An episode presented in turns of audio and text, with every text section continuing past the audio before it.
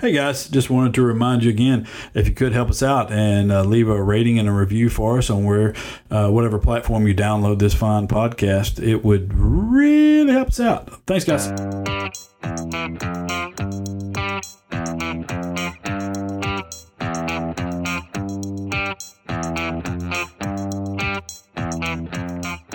So the fact that the state is not telling us how many people are hospitalized, how many people are in ICUs, how many ventilators are being used is really worrisome because that is the main thing that everybody's worried about. That's the thing that ever that like that's why UAB is putting out this number, I think, because they're trying to set an example for the other hospitals and for the state to say put this stuff out so people know to stay the heck home.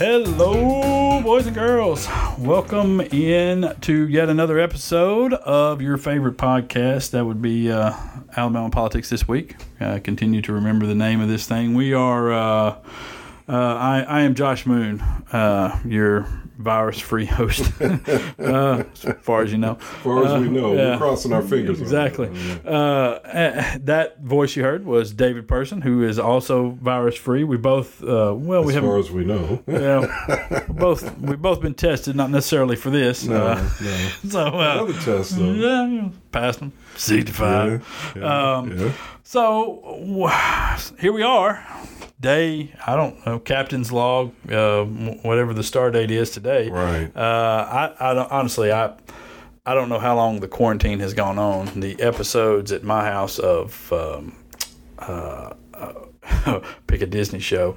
Uh, so- well, I mean, You got first Disney Plus package. yeah, I do. We do have the Disney Plus, uh, and it has it has saved us a lot. So we we we're on an endless loop of Frozen, Moana, uh, Frozen Two, um Toy Story, uh, all levels of Toy Story, uh, and then we, we mixed in some Sesame Street and uh, and a few other things Oh, there. good. So yeah, Got to yeah. keep the little one happy. Gotta keep her happy. Dun. Yes, I mean, listen. Yeah. I'll say this: uh, a little tip for everybody: uh, if you are feeling depressed and down, and you're working from home, even if you don't have kids. Flip the TV on, let it play an, the, an endless loop of Sesame Street in the background. Just turn it down where you can barely hear it, and you know every, every now and then you'll get the song. You'll catch the kids singing the song. It's really, really hard to be depressed when it's when it's playing. I mean, it is you an know what? upbeat, happy, happy show. I and- was say, I think I think you're on to something. yeah. I'm, I'm telling you, it is. There's I mean, a purity and a, and it and it and it for many of us it would be nostalgic. Yeah, it's. Yeah. Uh, I was I was listening today. As a matter of fact, and I, I was writing uh, stories about uh, you know death and, and things to come and all this, and and uh, right in the middle of it, I've started, mm, mm, mm, you know, and it's it, it, it doesn't make things magically better, but it does you know it does pick your spirits up a little Changes bit. So, the mood. yeah. You, you know what I've been finding myself looking at a lot is uh, the Major League Baseball channel Mm-hmm. has been replaying like old World Series Oh, stuff yeah. and all of that. Yeah. That's been pretty cool. Yeah, the uh, NBA uh, NBA TV has done some of the same the uh, the uh, Yeah. hardwood classics that they put on. uh, yeah. And I watched uh, it was a 08 uh, Lakers Celtics uh, game Oh. where Paul Pierce and, uh, and that Lakers team and, Garnett and, uh, versus Kobe and uh, Powell and uh, Gasol and, and those guys. That was uh, it was a good game. Uh, it ended up being a good game. Lakers were killing them early, but uh, so yeah, I mean it's you know, and I've tried to make bets on those and nobody will take them. Uh, I don't know. That's maybe that's just me missing out. I don't know. Uh, but listen, uh, you know, so that's the uh, the the lighthearted portion of the show. Yeah. uh, it's all downhill from here. No, um, so we, what we're going to do uh, today is we are we are going to go uh, information heavy uh, on things. We're going to talk to uh, Chip Brownlee, who uh, you've heard us probably mention uh, Chip before as, Chip. as producing the, this Shout out. show. Yeah, he uh, he does great work here. But uh, over the last two weeks, he also works uh, with me at the Alabama Political Reporter. Uh, Chip is uh, currently getting his uh, master's in journalism from Columbia, a small school. Uh, you may might have heard of it. Yeah, Um, somewhere in New York. yeah, it's yeah, failing, I'm sure. Uh, but uh, he, he is uh, so Chip's really really good at this, and uh, he has you've probably seen some of his map. You may not have known it, but you've probably seen some of his maps and some of his work that he's put together. Yeah, I didn't Uh, know it. I didn't know. I didn't realize that that was Chip the producer. Yeah, When I yeah. hadn't seen his name. Absolutely, it, uh, and he has put together maps, you know, tracking this virus all over the state. Uh, has tracked a lot of the cases that have been underreported uh, in, in the official numbers from the Alabama Department of Public Health. Uh, calling around, kind of being a thorn in the side of hospitals and, and folks to just uh, give them the give us the accurate numbers, uh, you know, or more accurate numbers, I guess, uh, and and kind of track everything so people do uh, will have the information uh, that they need. And so we're going to talk to him about you know, his work and, and what uh, where he thinks things are uh, are headed, and just judging by the numbers, not necessarily his opinion, but uh, ju- judging by the numbers and the track that he's seen. As of right now, I'm on the Alabama Department of Public Health website and their live dashboard, which they've finally made live after uh, weeks of everybody kind of complaining about the lag in numbers and the lag in information. Uh, we are at 480 confirmed cases as of the last update, uh, and this thing has uh, has one death for the state. Uh, there was earlier today. I think there was another. Yeah, there was another in North Alabama, Madison, uh, uh, reported another death from that was coronavirus related, and so. You know, so we're at two. It would seem there, although I guess they're saying uh, ADPH has not necessarily confirmed that as a as a coronavirus death. But uh, you know, and then just if you go on this dashboard uh, for this thing, which is accessible to everybody. Um, you can kind of see where all the cases are, and uh, it's got big big blobs uh, on the map showing where everybody is is located that's that's tested and uh, tested positive for this. And know, I would say that uh, we really ought to ought to figure out why it is that poor people can't get this thing, uh, because that seems to be the case, uh, or we're just not testing a lot of people in poor counties. Um, Oh, yeah, one, one of those two yeah, things. I'm Yeah, going with Uh, that. I th- I'm, I'm going to go with B on that one as well Mm-hmm. because uh, you look at the map and there are very, very few cases through the Black Belt and through the poorest counties. Uh, you know, I, I, it was weird to me. I looked at, at Montgomery, which uh, I believe was reporting 18 uh, confirmed cases, which there's no way there's only 18 in Montgomery, but uh, the and then uh, Lee County was reporting 44. Right stationed in the middle between Lee County and Montgomery County is Macon County, uh, which had one. Yeah, I mean, yeah, you know yeah, what I mean? yeah. You know, was, I don't know if it flew from Well, Montgomery let's to. see now, Lee. Isn't that where Auburn is? Yes. Okay, so that, I mean, you got a got a glut of people Mm-hmm. there, and I know Jefferson County. When I looked yesterday, Jefferson County was the most had the most cases, which makes sense. Mm-hmm. yeah. You know. Well, and I would say too that Jefferson County has also tested the most of anybody, Mm-hmm. uh, and so I think what I would think is is that you take the percentage of of uh, of cases in Jefferson County and start spreading that percentage around. Uh, I think that would probably give you a more accurate look for Mm-hmm. the whole state. Uh, You know, I yeah, you're, you're probably going to be a, a tad more likely to catch it in Je- in Jefferson County because you are a little more condensed in that area, uh, but uh, I, I still think that the the percentages would be pretty close if you if you pass it around, um, you know, in whatever whatever county you want to be in. There, there's no way some of these counties don't have cases. There's no way some of these counties only have one or two. Yeah. Now, of course, the the one thing I will say, the one caveat I would toss out there for our consideration, Josh, is that um, in these less populated or less densely populated counties, it could be that there's a lot less human interaction going on anyway. Mm-hmm. But I still think that you're right that there's underreporting going on, and I think it's because of what we both agree on, which is that there's not enough testing hmm. being done. And of course, a lot of these rural counties don't have, as we've discussed with experts mm-hmm. and with some of our elected officials over the past couple of weeks, uh, they don't have access to the kind of uh, not only testing but just to uh, access to hospitals or or any you know situation where they could almost you know that we could guarantee that they'll get the testing that they need. Yeah, So- no, they barely have band aids in a lot of these places, Yeah. uh, and so I mean, it really, uh, you know, you might can make light of it, I guess, but it's a it's a truth. I mean, they don't have the facilities, and and it struck me the other day. You know, we talked to Burnestine Taylor um, a couple of weeks ago about Yeah. what the you know what the plan was for the Black Belt. You know, and you asked her at the end, specifically, yeah, what, well, well, they were working on one. You know, they were working on they were working on this plan. They were going to have it ready, and they were Mm-hmm. going to get it up and going.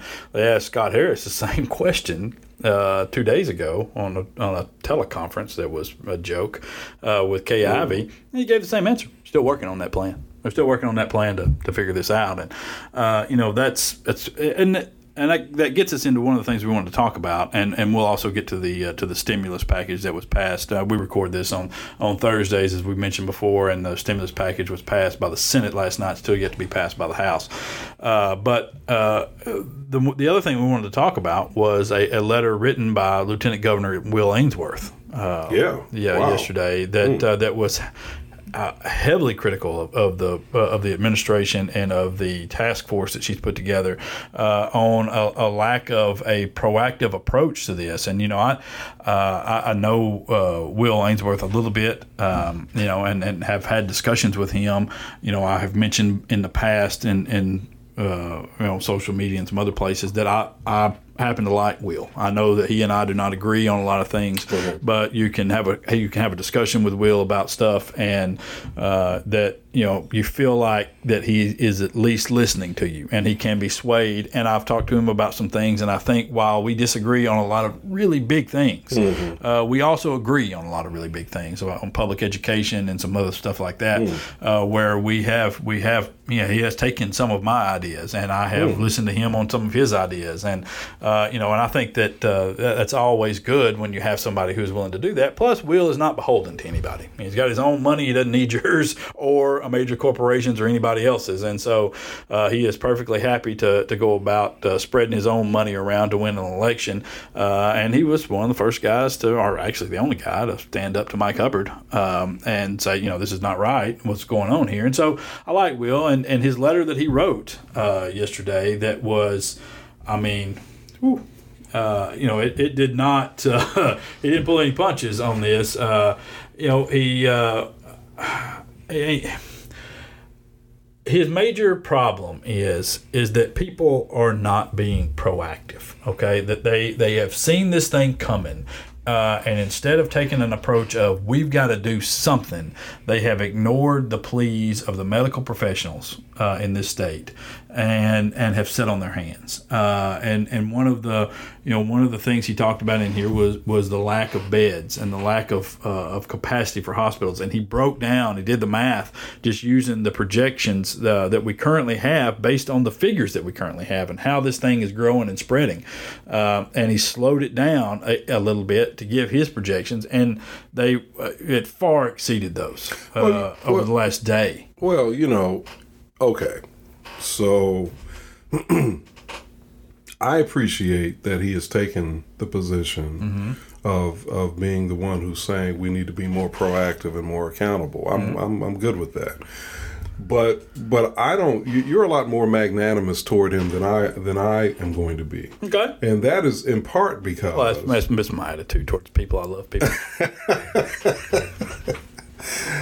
Uh, I, well, I love people too, but and, and, I and I in in Here the in the David. human in the human sense, uh-huh. uh, I love Will Ainsworth as a sure. fellow human being. Sure. As a politician, I think that that this position of that he's taking mm-hmm. is devoid of backbone, and the reason I say that is that it's easy to rhetorically call out. Mm-hmm you know, the governor, well, he didn't really call her out, but mm. to, co- to call out the Alabama government mm-hmm. and uh, to challenge the Alabama government on this. But then one of the most essential ways that this could be addressed, some of the concerns he's raising, mm-hmm. is to expand Medicaid. Mm-hmm. Will Ainsworth is not for the expansion of Medicaid. Well, I wouldn't. Well, if he is, he's never said so publicly. He's never championed yeah. it publicly.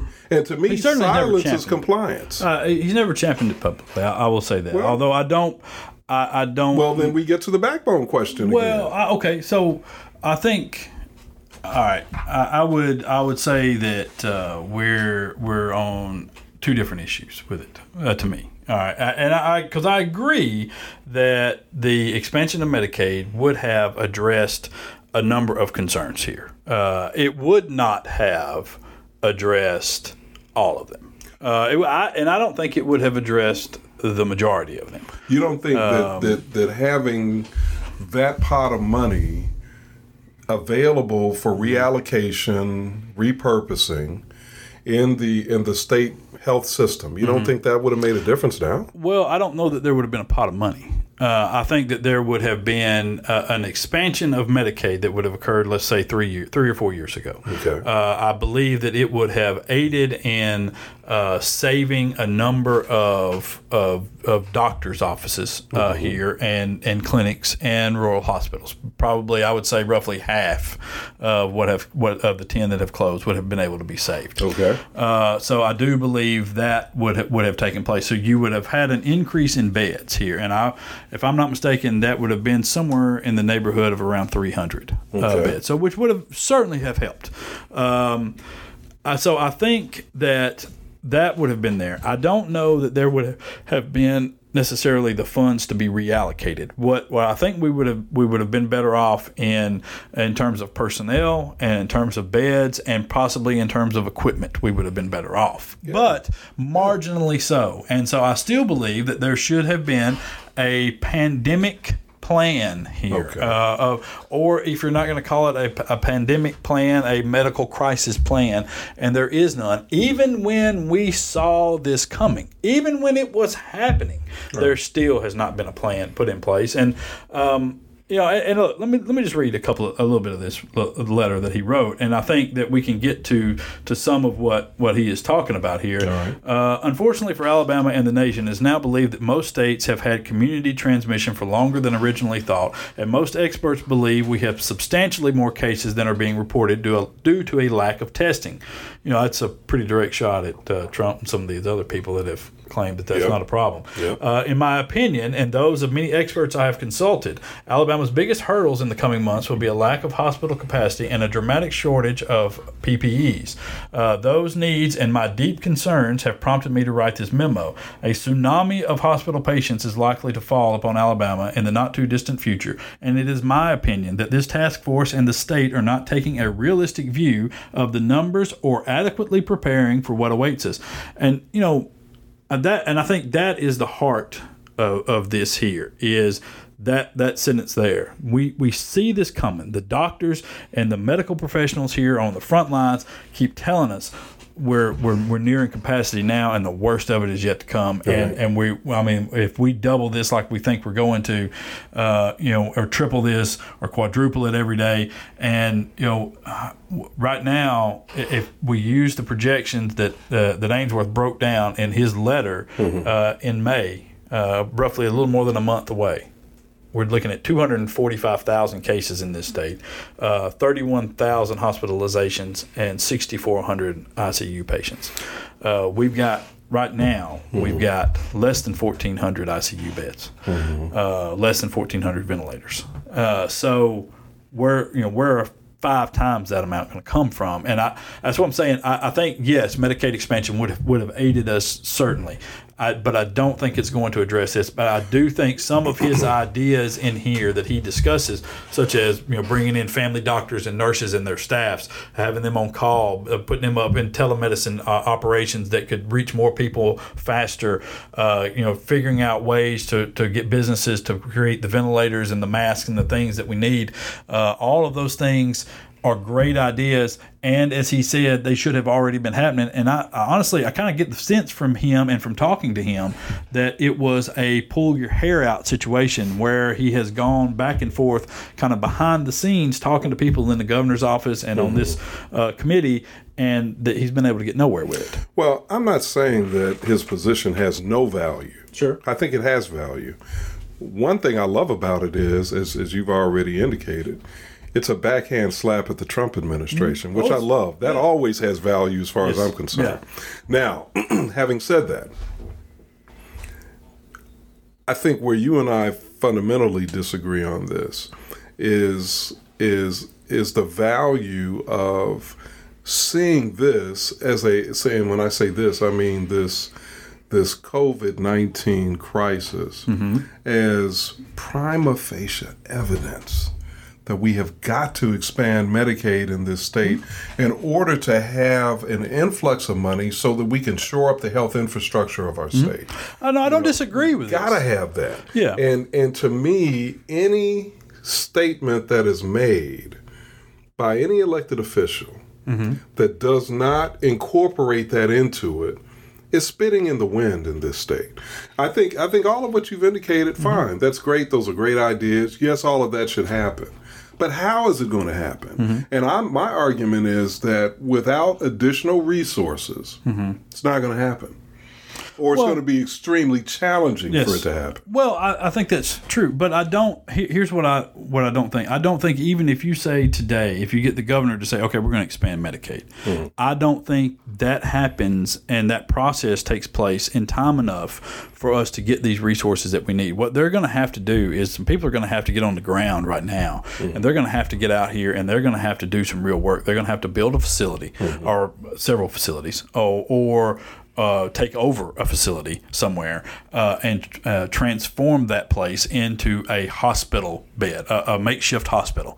Uh, we're going to have to do what the Chinese did, and we're going to have to build thousand bed hospitals in eight days uh, here. And you know, if you don't, if you're not building them, you know, you're going to have to make them out of something. And and so I think that's that's the sort of things that we're that we're talking about. You're gonna because we are very quickly. New York's already there. Yeah. Uh, we're going to run up on the situation where we're deciding who lives and dies, Uh, and and the doctors are in there making those decisions, and people are dying alone. Right. So I'm saying that it's going to be a lot easier to move forward with doing those things, understanding the financial challenge that's going to be for us in this very, um, you know, this state that has an economy that is not on par with New York's, California's, whoever else. It's going to be a lot easier to do that if you know that Medicaid expansion is coming. I agree with you. Medicaid expansion is not a today solution, but it is a solution for the long term. And we know that this, uh, I was talking to an infectious disease doctor yesterday, or I'm sorry, an infectious disease expert yesterday. Uh, uh, Professor uh, Dr. Uh, Stephen Lahing at Oakwood University. And his projection is that we're going to be dealing with the, the clinically and economically, we're going to be dealing with the ramifications of this thing for quite some time. Oh yes, there's no doubt. And I, and I don't think anybody disagrees with that. No. In fact, we don't even, you know, we, we can't even operate on, on the assumption that a, a clean corona uh, or, or, or clean uh, COVID 19 test today Mm-hmm. constitutes a clean COVID 19 test forever no, right? So we're going to be dealing with this for a while. Mm-hmm. My contention again is that because we're going to be dealing with this for a while, now's the time. It's late in the game, but now is the time to move forward on Medicaid expansion mm-hmm. so that we can be better prepared for what is coming because this thing is going to be coming in waves. Mm-hmm. And and that's along with everything else that we're going to have to deal with outside of this that we're already dealing mm-hmm. with. You know, cancer and HIV AIDS and diabetes, obesity, all the stuff that is a problem for the people in this state. You know, so I'm just saying I think I would be more willing to at least temporarily jump on the Will Ainsworth bandwagon. well, I, wouldn't. I wouldn't create a bandwagon. I I'd be more willing to do that. I'd be willing to sit there with you oh, and and and put on a put on a Will Ainsworth hat for I- I five seconds. I don't have if he a were Will Ainsworth championing hat. if he was championing Medicaid expansion. Listen, I don't have a Will Ainsworth hat, but I think, I think realistically, what we could do in this state to do all those things you talk about is just take that money from public education. oh my God! I'm pretty sure that's the plan anyway. As as, as we would say, Jesus help him, help him, help No. him, Jesus. Uh, listen, I uh, I don't have a Will Ainsworth hat. I don't. I'm Well, I'm not on a bandwagon. Glad I just that. think Glad that, that that he that he spoke a lot of truth about what's going on in this particular situation, and and and everybody could agree with him for now uh, and get behind what he's talking about, and and we could not make necessarily uh, you know good good enough or the the treatment of this uh, or the solutions to some of this uh, short term here be the enemy of, of of what we're trying to do. All right, that's all I'm saying. That's all. I'm, that's all I'm in. All right. that's it. All right, we got to get out of here. We're gonna get Chip Brownlee in here. And, uh, Will Ainsworth, Will Ainsworth, go Will. I don't like you, Greg.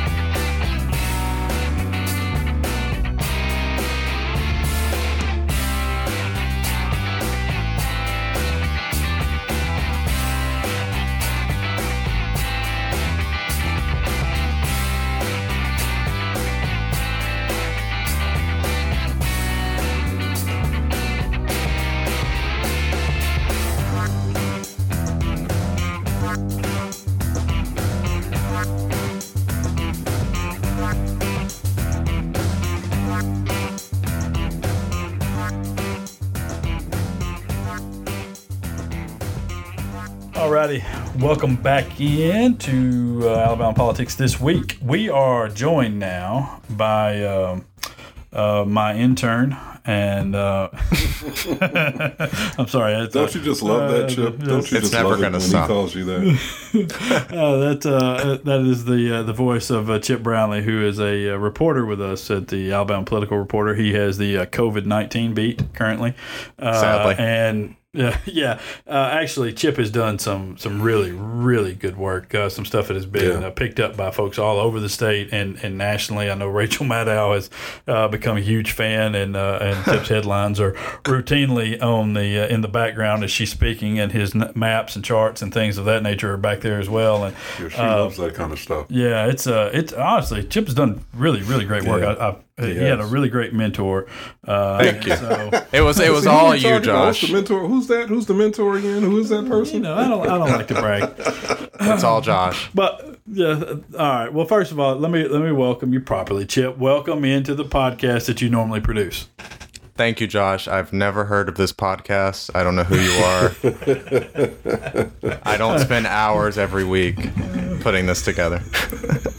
Well, well, that, well, anybody who's listened to could, could probably attest to that. Uh, but uh, the uh, no, I, I actually Chip does it. Uh, you should you He should does. hear should hear some of the crap we send him. Uh, and it, Yeah. uh, yeah. Maybe one week I'll do a bloopers. well, yeah, let's don't do that. Uh, I, I apologize for everything I've said. Um, all right, so let's let's go through. Uh, no, all joking aside, uh, let, let's kind of go through uh, some of some of your reporting, and and I guess uh, let's start with where we are today, which is Thursday. Uh, h- How you've seen the numbers grow, and and how what what concerns you the most? I guess would be the best way to put it. Yeah, I think that's a that's a really good question. Where we are right now is uh, as of Thursday afternoon when we're recording this, we're at 480 confirmed cases of the virus in Alabama. We're starting to see it spread really all over the state. It's in more than 45 counties now. Um, at the beginning of the week, it was around 20 counties. Uh, you know, a day ago, two days ago, we were at 200 cases. Now we're at 480. Um, the rate of growth is really i mean it's tracking a lot of other places where it doubles every yesterday it doubled in one day but most other days it's doubled every two or three days. So if we continue on this trajectory right now that's really worrying to me and i know from the doctors and the medical professionals and the hospital officials that i've been talking to for the past two weeks that they're very concerned about the rate of growth. I think the thing that i'm most concerned about right now is that if you look back over the past two weeks, so Florida, Georgia, and Louisiana, they all had um, their first cases before us. So we're a little bit behind them. If you look back at those at those cases, our rate of growth is much higher than Florida and Georgia at this point in their experience with COVID. So we're like five or six days behind them in terms of when they had their first case and when we had ours they had fewer cases than we do and Georgia has twice the population of us and Florida has about 5 times the population of us. And that's that to me is is is very worrying. And now some of that could be chalked up to the fact that we haven't been testing and they maybe haven't been testing.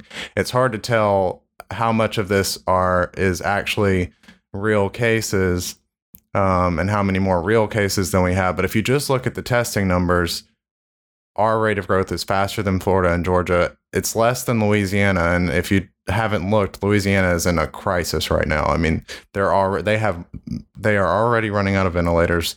The hospitals in New Orleans are nearly full. They've declared a major disaster there. It's it's going to get bad. They think that they will run out of ICU beds and hospital beds by the first or second week in April. And that's what like 5 or 6 days from now. Um so we look a lot more right now. We look more like Louisiana than we do Georgia or Florida. And there's a crisis in Georgia too. I mean Atlanta is in a very similar situation. Um so I I'm worried and it's hard to, you know, look at the numbers and know exactly what's going on because the state has been so, to me, not very transparent. Yeah, that, that was I was going to ask you because that uh, you brought up Louisiana, and, and we famously heard the other day from, from Governor Ivey uh, that would not even like Louisiana. Uh, you know, and, and her as she excused away not not putting in more restrictive measures on people moving about the state and, and transmitting this thing around even uh, even more.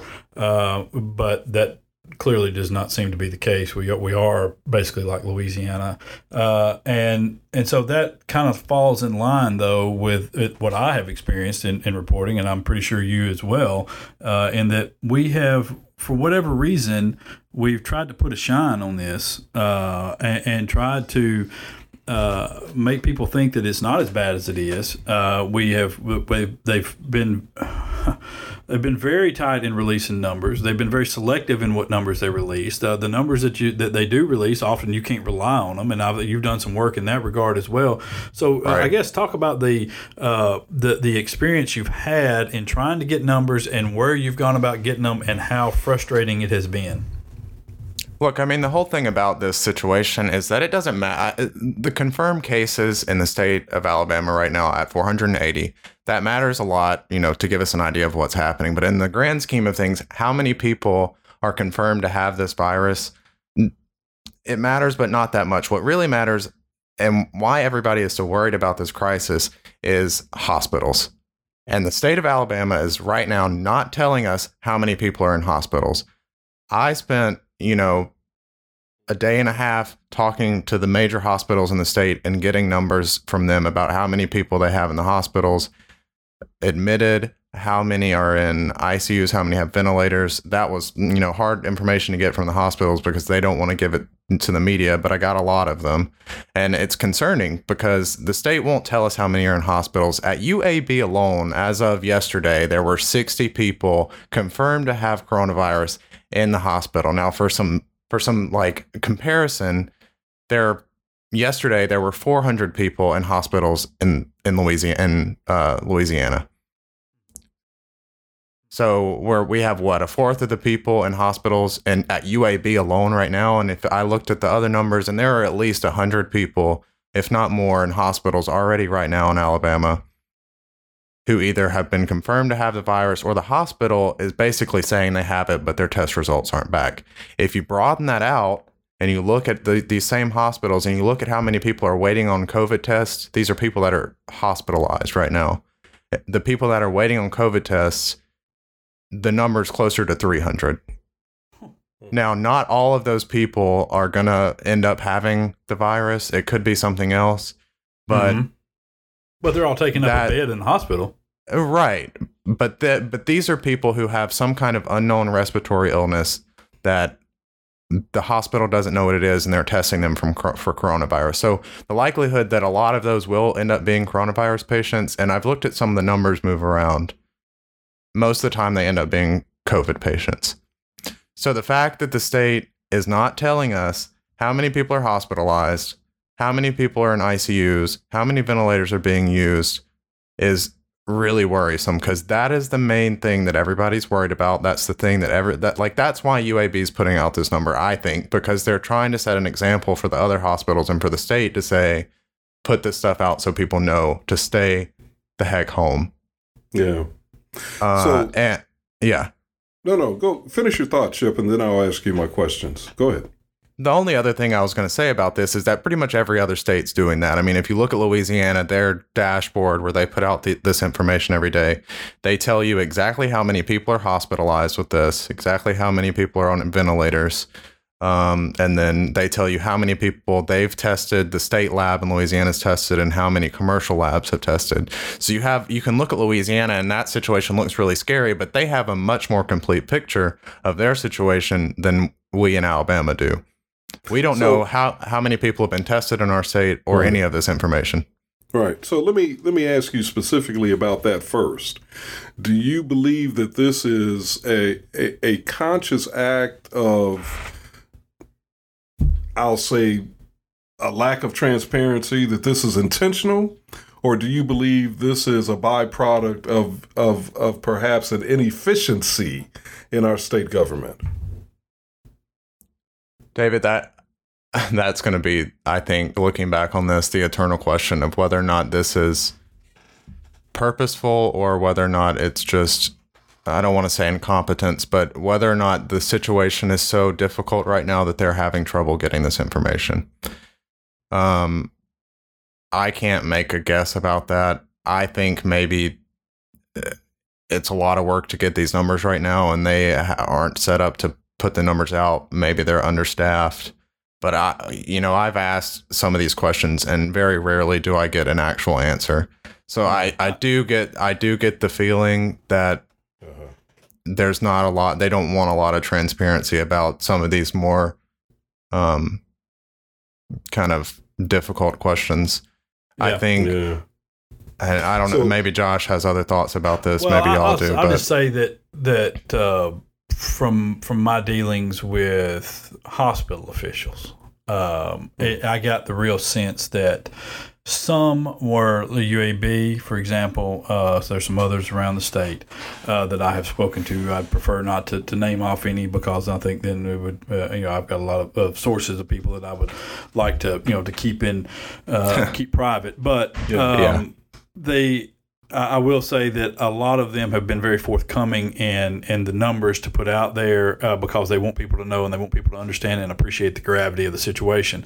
Uh, some others have been very tight-lipped about it and have been very hostile about it and have been trying to put a good face on this. Jackson Hospital is one that comes to mind immediately.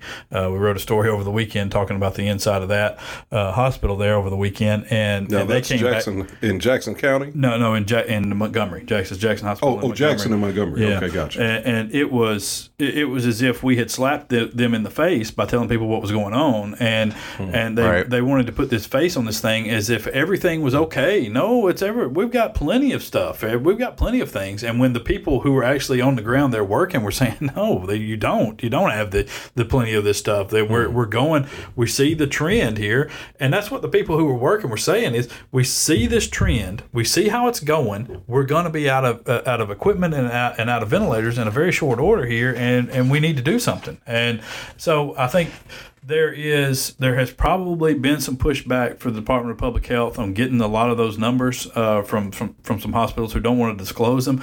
But at the end of the day, the, somebody needs to decide who's in charge here right. and, and, get the numbers the hell out to the people and let everybody know what's going on.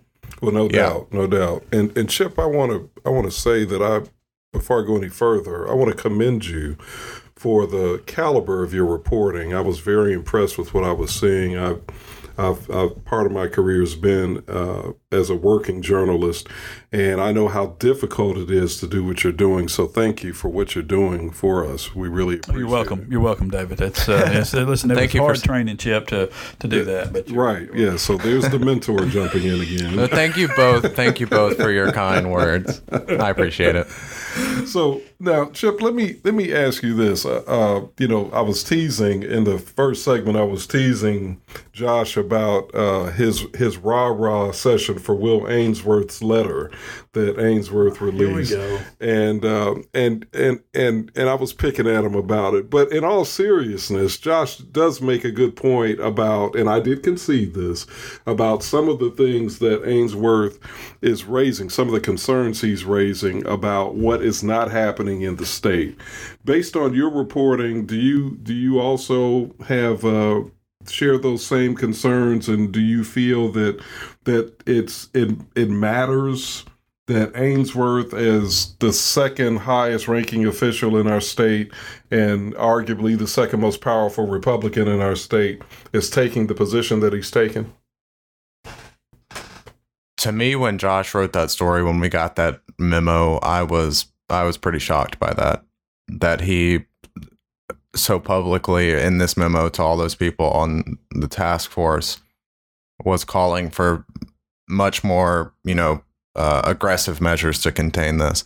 I think a week ago, I would have said that Governor Ivey and the task force were, you know, doing a lot to contain this because at the time, not even really New York or California had issued the type of lockdowns that that we're seeing now.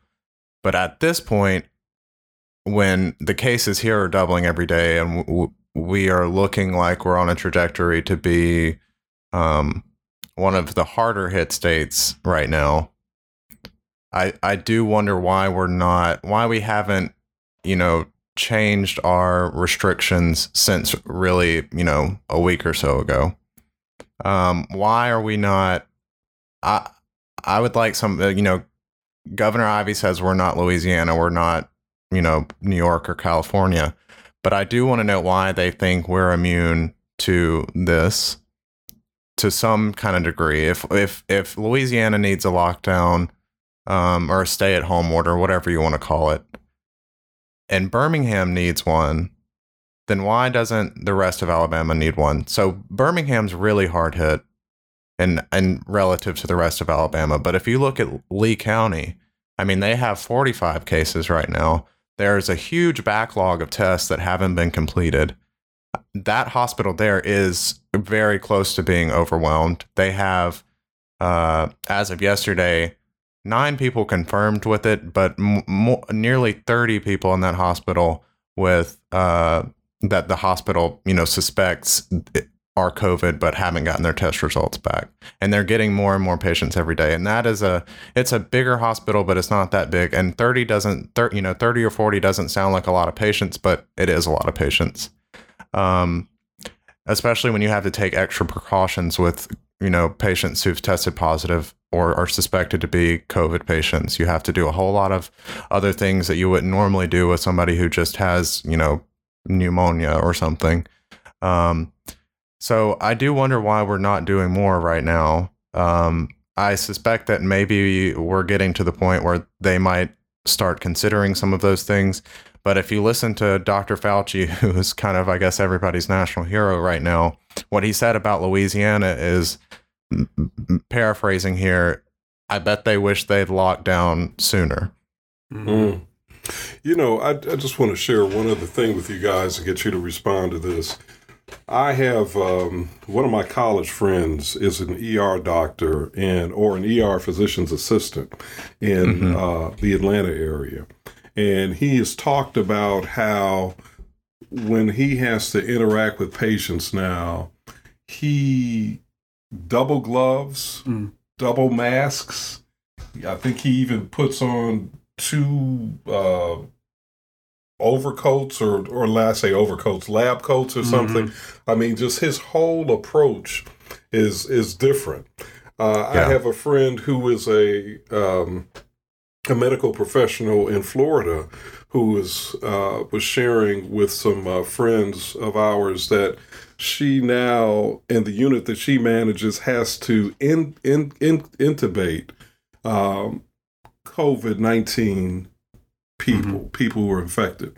And there's a fear. I guess what I'm trying to say is there's a fear that is that is not just specific to uh, or that we can identify clearly identify in the public but there's another fear a parallel fear that is unique to those who are in the on the front lines of this thing mm-hmm. in the medical community and i can't help but wonder what impact that's going to have on how we are able to respond to this disease when you have this this cloud of fear that is permeating our healthcare facilities. Uh, the, uh, and I understand what you're saying. I, I think that that there is a there is a fear there, but what my sense of it is is that the these folks are fearful of getting sick and being unable to work. Uh, that, and also what's going to happen to their families. Yeah, and what's going to happen to their families, yeah. and, and how they're what you know the isolation that's going to have to take place, and then you know are they going to then infect other people and it's going to spread? Mm-hmm. I think they are more uh, attuned to this. I don't I don't know that their fear in, in most of those cases, at least from people I've talked to, is of uh, of serious illness necessarily. Although right. this could be it's, you know serious uh, certainly for for younger and healthier people, it can be at, at times in, in specific yeah. instances. But for overall, the, the numbers have held that roughly 80 85% of people who are under the age of 60 and in been decent enough health you know they recover fairly mm-hmm. rapidly uh, you know uh, from from this a- after a short term. Some others are more highly affected. But so I, I, get the sense it's more of a fear of of hey i'm not going to be able to do my job. I'm going to infect other people. I'm going to cause this thing to spread if right. i don't do these things Right. Right. I think I think this is so ventilators are one c- huge concern. That's probably the biggest concern, you know, I hear from people is that we're not going to have enough ventilators because of the, you know, bidding war and everything that's going on with that. The other thing is hospital space, um, beds. That's easier to fix. You can build field hospitals. You can re like if this gets bad enough, we might see the state reopen some of these closed hospitals. That's pretty easy to do. The thing that's not easy to do is get new doctors and get new nurses. That's a pretty fixed number that you can, you know, do. Th- so the state has done this thing where they say if you're an out of state doctor, you can come work in Alabama to help with the COVID crisis. Mm, yeah. Okay. Yeah, Well, other every other state, exactly. Every other state is also having a crisis right now. Exactly. So I- you're seeing uh, universities in New York um, that are, you know, graduating um, doctors early uh, and saying, you know, we will graduate you sooner than we would have if you'll go and voluntarily work in with COVID patients in our hospitals. And Mm. that's helped New York a bit. Yeah, Um, and that's that was one of my points too, in in, in being on the Will Ainsworth bandwagon earlier. Uh, was Ah, that you admitted. yeah, You admitted you were on the listen, bandwagon. you get accused of something enough, and you just find it. um, and so, uh, but you know, his, his idea of getting the you know the family doctors and the other pe- folks like that, you know, uh, the uh, nurse practitioners and, and folks around the state uh, that are in, in private practice uh, to get them out of their out of their offices and to come and contribute four, six to eight hours a day, uh, you know, treating this this virus in hospitals or telemedicine or whatever. Uh, I thought was a very unique idea and, and a good idea. yeah, sort of a statewide uh, uh, Peace Corps Yeah. kind of concept. Yeah, that actually is a good idea. Yeah, thank you. especially especially coming from a conservative. Will Republican Ainsworth accepts your about apology. Medi- Yeah. Medis- Medicaid expansion. That's a, that's a pretty good idea for a guy who's dead wrong on that issue. Go ahead, Chip. I'm sorry. Yeah, I mean, I think all I think all of these are good ideas. Bring in primary care physicians who may not have the exact same training as some of these more kind of emergency room intensive care doctors would have, but they can still help with more minor cases that are hospitalized. And they could mm-hmm. probably help with, you know, ventilators and people that are intubated and in intensive care. Some other things that you could do is say, you know, we have a lot of nurse practitioners in Alabama. We Mm. could give them we Great could give point. them, you know, more ability to contribute to this. They already will be contributing a lot, so will nurses, but you can expand their scope of practice or whatever and let them do more. Um, but the other thing that we forget about this is that Alabama already has a shortage of doctors, especially in rural in Mhm. rural areas that are, you know the hospitals have closed. Doc, a lot of the doctors are older. Younger doctors are not. You know, we have all these programs that basically pay younger doctors to go work in these places, but and a lot have gone back, but there are still there's still a major shortage of doctors, especially in the less populated areas of the state. So Mhm. we could be in a worse situation than say New York, which has a lot of doctors. Um, Shouldn't And- we? Shouldn't we also? And I don't know. Maybe Will Ainsworth, the great Will Ainsworth, has already covered this. I don't know, but but is it possible that it would make sense for us to mandate, and I say us meaning the state, should mandate that all doctors in the course of whatever treatment that they're doing, you know, any routine visits that people are making, that that and again, I know we'd have to have access to the test, but shouldn't the objective be ultimately to have it so that every medical visit includes automatically a COVID 19 test? Where are you going to get the test from? Well, that's what I'm saying. I- We got to work up to that. Oh. But I'm saying that, that that should be the objective. Yeah. You know, during this time of crisis, we ought to be working toward that goal. Well, I'll mention that to Will and see if we can get that done. Um, yeah, I uh, the test the testing question is a really interesting one because you know there are some uh, healthcare public health experts who say we're kind of past the point of testing right now. Now we need to focus on our hospitals. There are others who say we need to keep testing so that we can find these people who are positive, who are these asymptomatic carriers who don't show any signs that they have it but are spreading it to other people and still moving it around. And we still need to test them because that will give us an idea of where they are. We can start to isolate them, especially when we want to open the economy back up again, when we feel like we've gotten over a hump. That will become increasingly important. So we don't need to stop trying to get tests. But I do, I, I don't know what we definitely need to expand our testing capacity right now, especially to identify these people who are in hospitals and are still waiting on tests. Um, but I don't know that that will fix the immediate crisis of the fact that we may not have enough ventilators and people might die because we don't have the equipment or the doctors or the beds. I, I, I think that is. Um, I think that's probably right uh, at, the, at this point. I mean, you've got you've got more pressing needs, and well, but let me just say that this has uh, been a fairly depressing segment. Um, so thanks, I'm thanks sorry. for that. It's okay. Listen, all you can do is work with the facts that you're given, uh, and and you've done that very very well. And Great job, Chip. Yeah, Great it has it has been. Thank I, you. Uh, you know, and all joking aside, I know that I'm going to end up working for you one day. So it's uh, nice. Uh, it, uh, Nah. uh, Chip has, has been one of the uh, one of the best reporters that I've worked with, um, and you know I've been around doing it a while, and I've worked with a lot of people. Um, you know. Some of them have been terrible. Some of them have been good, and Chip is, is one of the best. And so, uh, we do you. appreciate you coming on. And uh, and listen, we're going to send this to you in a few minutes, and maybe you can clean up some of the stuff that you said and make it sound okay, uh, and uh, and then do the and then try to do whatever you can with the rest of this nonsense. Where you know David's really just screwed up this whole podcast now and the ideas that I had. So Spoken like a true Will Ainsworth fan. Josh, you always try to deflect blame. You're the I- one screwing up the podcast most of the time, not David. we're gonna Go, edit, Chip, we're gonna, go. we're gonna edit that out, and we're gonna edit that out in post, please. All right. Checks in the mail, Chip. Checks in the mail. I bet you wish you knew how to edit it out. Oh wait, I just deleted all this. I'm sorry. I know how to do that. All right, all right. That is Chip Brownlee uh, with the uh, Alabama Political Reporter. Uh, done a great job. Y'all check out his work uh, there, and uh, and it, it is uh, well, it, it's not. You're not going to enjoy it, okay? But it is informative, and it is uh, it, it will help you understand kind of what's going on. All right, that's uh, that's it for now. We're, we're going to slide back in. We'll talk about the uh, the bailout uh, that came down the pike uh, last night, and uh, and a couple of other uh, bits of information, and you know we'll close out with a right wing nut of the week. We'll be back in a minute.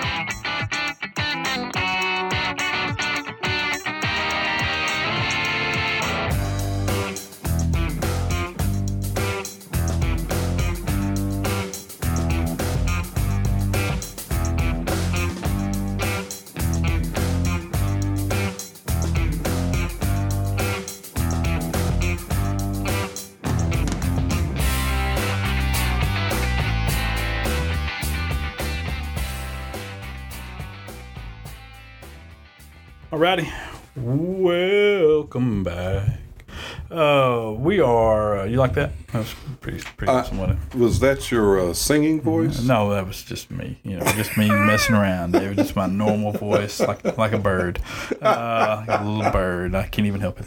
Um, all right, so we promised at the open here we were going to get to the stimulus Yeah. uh, package that was passed. So everybody get ready to get your checks. Uh, Twelve hundred dollar checks. Um, uh, are coming to most folks that make uh, under uh, under 150,000 for couples, under 75,000 for uh, individuals.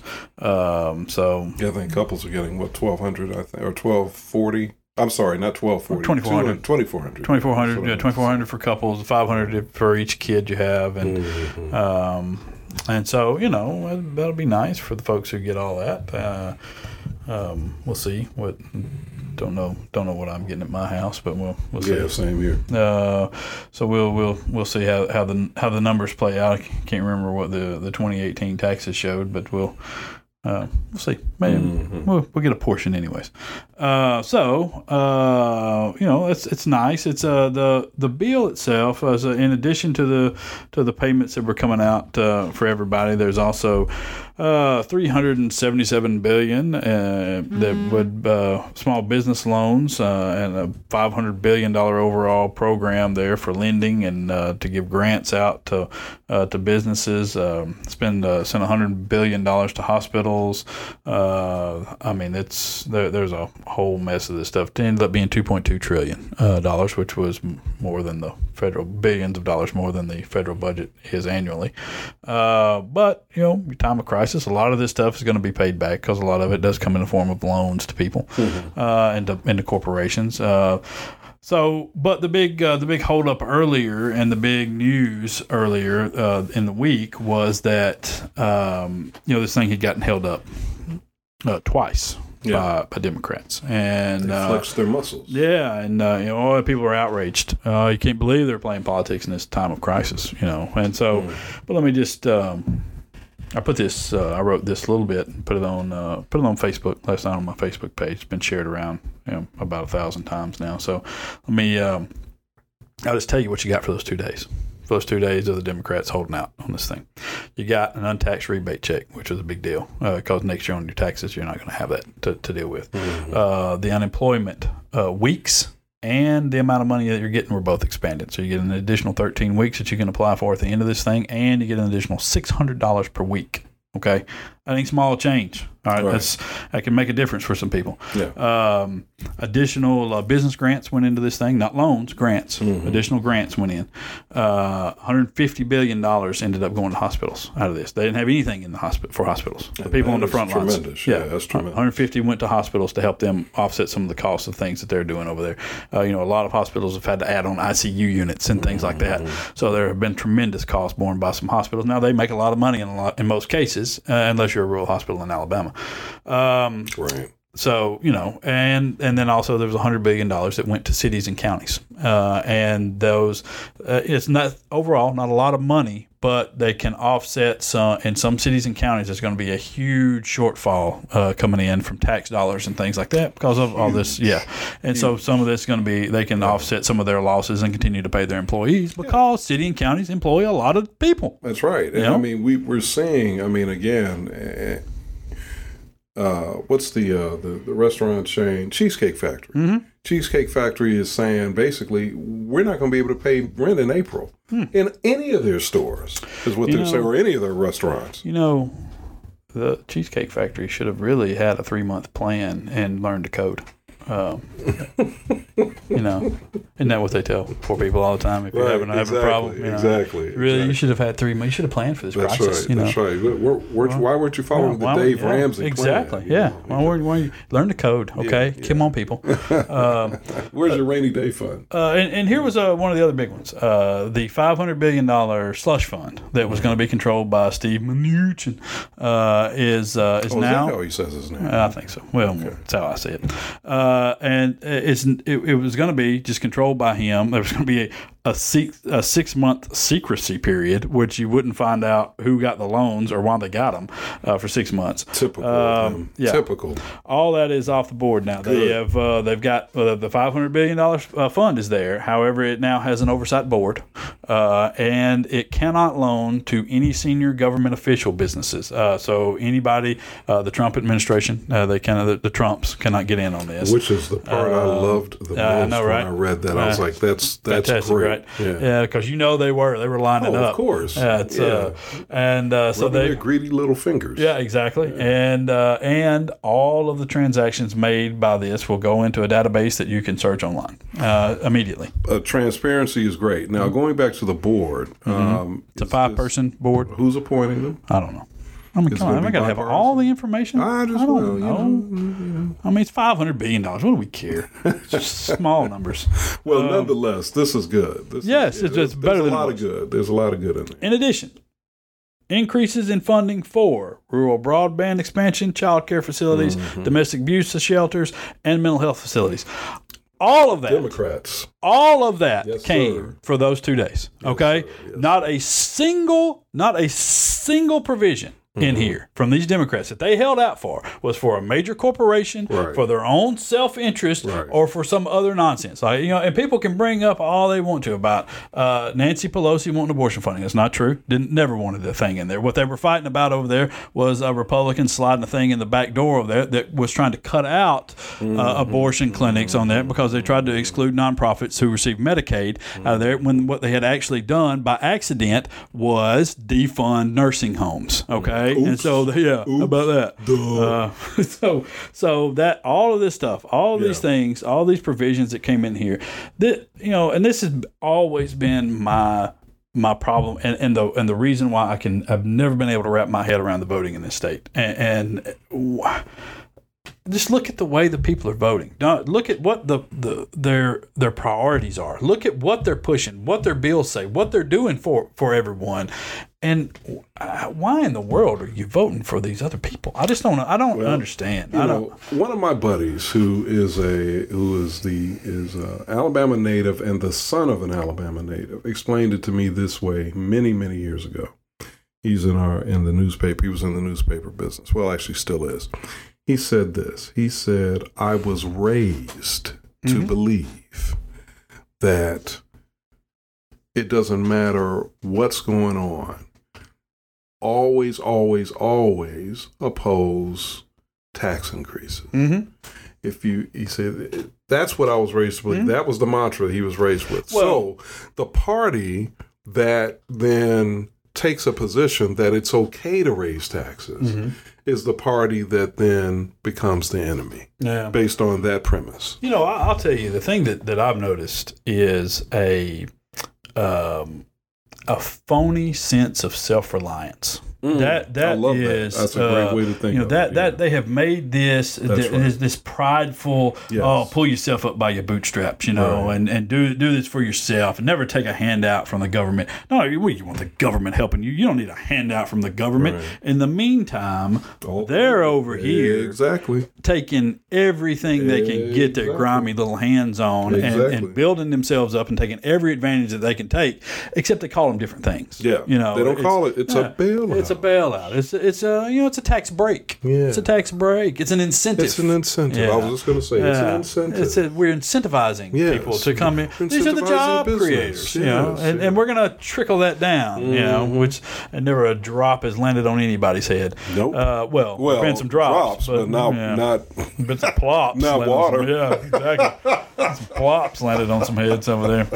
All right, but that, that is that is your stimulus. I look. I will it will it save Wall Street? Seemed to like it. Uh, you know the market, and if the markets like it, hey, listen, the markets also like killing Grandpa last week too, which was, uh, again, a remarkable turn of events to hear Republicans o- openly talking about killing people. Uh, uh, well, they're just going to have to die. Yeah, you know? and and yeah, I, I mean, it was an, an astonishing thing, but of course, it it came from the top. Uh-huh. I mean, this was this was the he didn't say it explicitly, Mm-hmm. but you could easily infer from what he was saying. It was like basically survival of the of the fittest, economically speaking. Yeah, absolutely. And, and, and you, you know why? Was because this week, six of his seven most profitable properties were closed. Uh, they had to be closed down. And so he is desperately searching at this point for a way to get out of this, even though he's supposed to be divested from these things. And uh, there's going to be a blind you know, trust Right, put in yeah. place, and he has no idea and not making any money off of That's anything. the And, biggest bunch of uh, bull. of course it is. Uh, The and- biggest. uh, well, and we're still waiting on the tax returns. So, you know, still waiting. Nobody waiting. cares, apparently. Yeah, Uh, but so that, you know, that's where we are uh, with with all of life and with uh, with the stimulus, and we'll see how it how it works and how it uh, comes about. I But think kudos to the Democrats. Yes, For- they as held you, their ground. pointed out, they held their ground. They stand stood up for the least of these. Yes, and and how about uh, and really, it doesn't get said very often by a lot of people, including Democrats who should. Uh, Nancy Pelosi, uh, you know, Major props to her. roll, rolled into town, and they took a lot of criticism for saying, "No, we're shutting this down." Yeah. Uh, and and then on the backside of this, I think some people owe her a pretty big apology. I think they got uh, pretty much everything they wanted out of this. She, without question, in my in my lifetime, I would say without question, she has been the most important, and I would even argue successful Mm-hmm. Speaker of the House in my lifetime. Yeah, I, I would say that that is that's probably true. I mean, she's done some things I don't agree with. Everybody has, Right. uh, and but I, I'll say uh, too, you know, there there has also been some criticism from from Democrats and uh, especially the more progressive liberal wing of, of the Democratic Party that say that this is not a great deal for workers. It's not the best deal that could have been made, and they're 100 percent right. Oh, it's isn't the best that. deal that could have been made. No. uh, but it's a the I think they've got a lot of things things out of this that wasn't in there to It's, begin it's with. It's the best deal that could be made in this with this configuration of the of the Senate and Mm-hmm. of the House. This is the best deal, and the White House. This is the best deal you're going to get. two point two trillion dollars, Yeah. man. I mean, it's a it's a lot of money, and Yeah. it's uh and it's a be dismissed. it's a hail mary uh, here to try to try to pull us out or save us from a uh, from a deep recession, possibly a depression, Mm-hmm. and, and we'll see you know how it plays out. Uh, I, ho- I hope it works. I hope it. I ho- obviously hope it works, and, and if Mm-hmm. this doesn't work, I hope they do more, uh, and and maybe we can revisit some payments to people and help them, uh, you know, help them. Uh, bail themselves further out of the, the debt and things that's going to come out of this because I think it's going to be bad for at least a couple of more months, uh, you know. Oh, it's going to be longer than that. I think. I think it's going to be challenging. Now, it's going to. It's hopefully, God willing, it's going to slow down and Yeah. decrease. But I think we're going to still be dealing with aspects of this into 2021. Oh, well, I think that's absolutely true. I just think that the I'm, I'm hoping that the worst of it uh, will, the will worst be of the storm is. yeah, the worst of the storm will pass as as as the weather starts to warm.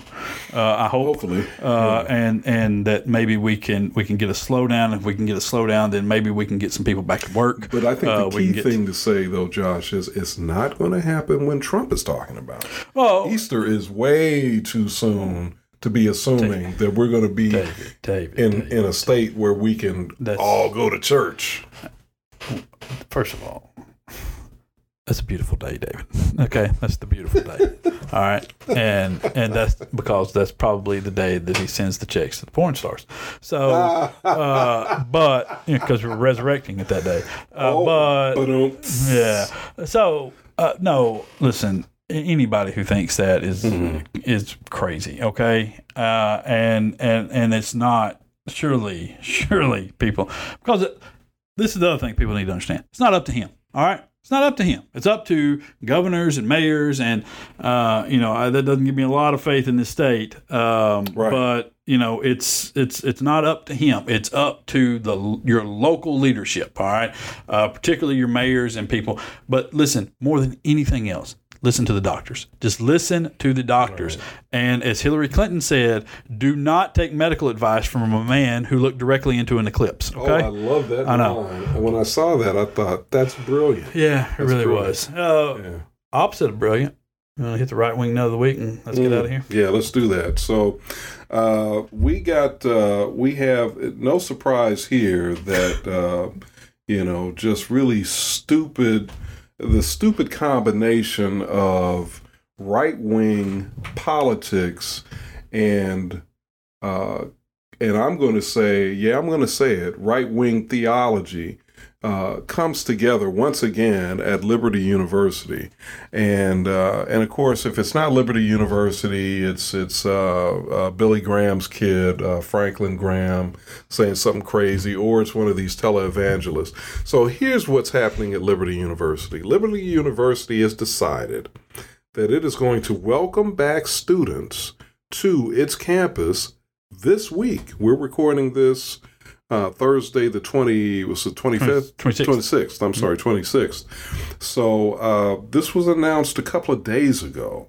Uh, that they're going to start announcing, stu- uh, they're going to start welcoming students back to their campus this week, even though, even though all of the CDC guidelines and all of the prevailing scientific and medical wisdom says this is the wrong time for It's a horrible people to be idea. coming back in groups because of the potential to spread uh, uh, COVID 19 uh, you know, all, uh, you know, Mm-hmm. He's going to kill people. He's going to kill people. And people are dying. And Yeah. people are dying across age groups. That- not- I mean, even young people are dying. And, and that's going So- to cause deaths. What he's so- doing is going to cause deaths. Yeah, I mean it's just reckless. It's Yes, it reckless. There's no there's no logical reason for this to happen, and yet this is what they're doing at Liberty. Well, University. there's a monetary reason for him to do what he's doing, and that's exact. That's all it's about. Is that they they were on the verge of having to send back a bunch of room and board uh, money and a bunch of lab fees and things of that nature, and so that's that's all the things about. It's all it's ever going to be about. Well, I think I think you're right that there's, um, you know, in fact, his statement is pretty telling here because he says uh, I think we have a, and I'm saying he, uh, Falwell Jr., Jerry Falwell Jr., I think we have a responsibility to our students who paid to be here, who want to be here, who love it here, to give them the ability to be with their friends, to continue their studies, enjoy. Here's the key phrase, Josh. Enjoy the room and board they've already paid for. Exactly. Yeah, that's the Freudian slip, right? Yeah, That's Uh, it right I, there. I'll tell you this, and uh, to, to wrap it up here, um, I think the the the cruelest thing about this this virus Mm-hmm. is the fact that we don't get to choose who gets the worst cases of it. Because you know, uh, if we if we got to choose, Oh, Josh. yeah. Well, I mean, if you listen, I I, I pass it. We don't get to choose. So these jackasses here Yeah, are going to go and infect innocent people. Yeah. Uh, they're going to kill uh, elderly people, possibly even even themselves or some other people who had who who did the right things, who were doing the right, Right. things, who were practicing the social distancing, who were who were doing everything the doctors told them to do, and for money. This is what's going to happen, and so you Well, know, yeah, it's it's it's a horrible situation, and so I think we ought to be able to choose. We ought to be able to choose who gets it. It'll solve a lot of our problems. Like I well, tell you know, it, yeah, well, maybe so. I don't. Listen, I don't want to kill anybody. I don't. That's not what I'm saying. I'm, but I'm saying if you're gonna, if we have to have a certain number of people get infected with this thing, or you're going to infect somebody Right. by your reckless behavior, I It'd be think we ought, that- yeah, it was you. that person. Yeah, Yeah. yeah, Well, I mean, I'm not gonna. I'm not going to disagree with, I think, your overall sentiment, which is not really about killing people or seeing people die, but just about the reckless mm-hmm.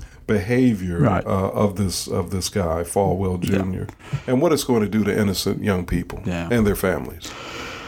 All right. On that uplifting note, and- Grim Reaper over there, ladies and gentlemen. Well, listen, uh, you know, I do what I can, but uh, remember, uh, as we go forward here, y'all keep a safe space, follow what doctors yeah. say, and uh, most of all, y'all go vote for Will Ainsworth. Uh, it's uh, What? What? What? What? Twilight Zone. Twilight Zone Uh, moment. Twilight just- Zone. I'm moment. just joking, but uh, but seriously, keep your distance, do what doctors say, and stay your asses at home. All right, we're out.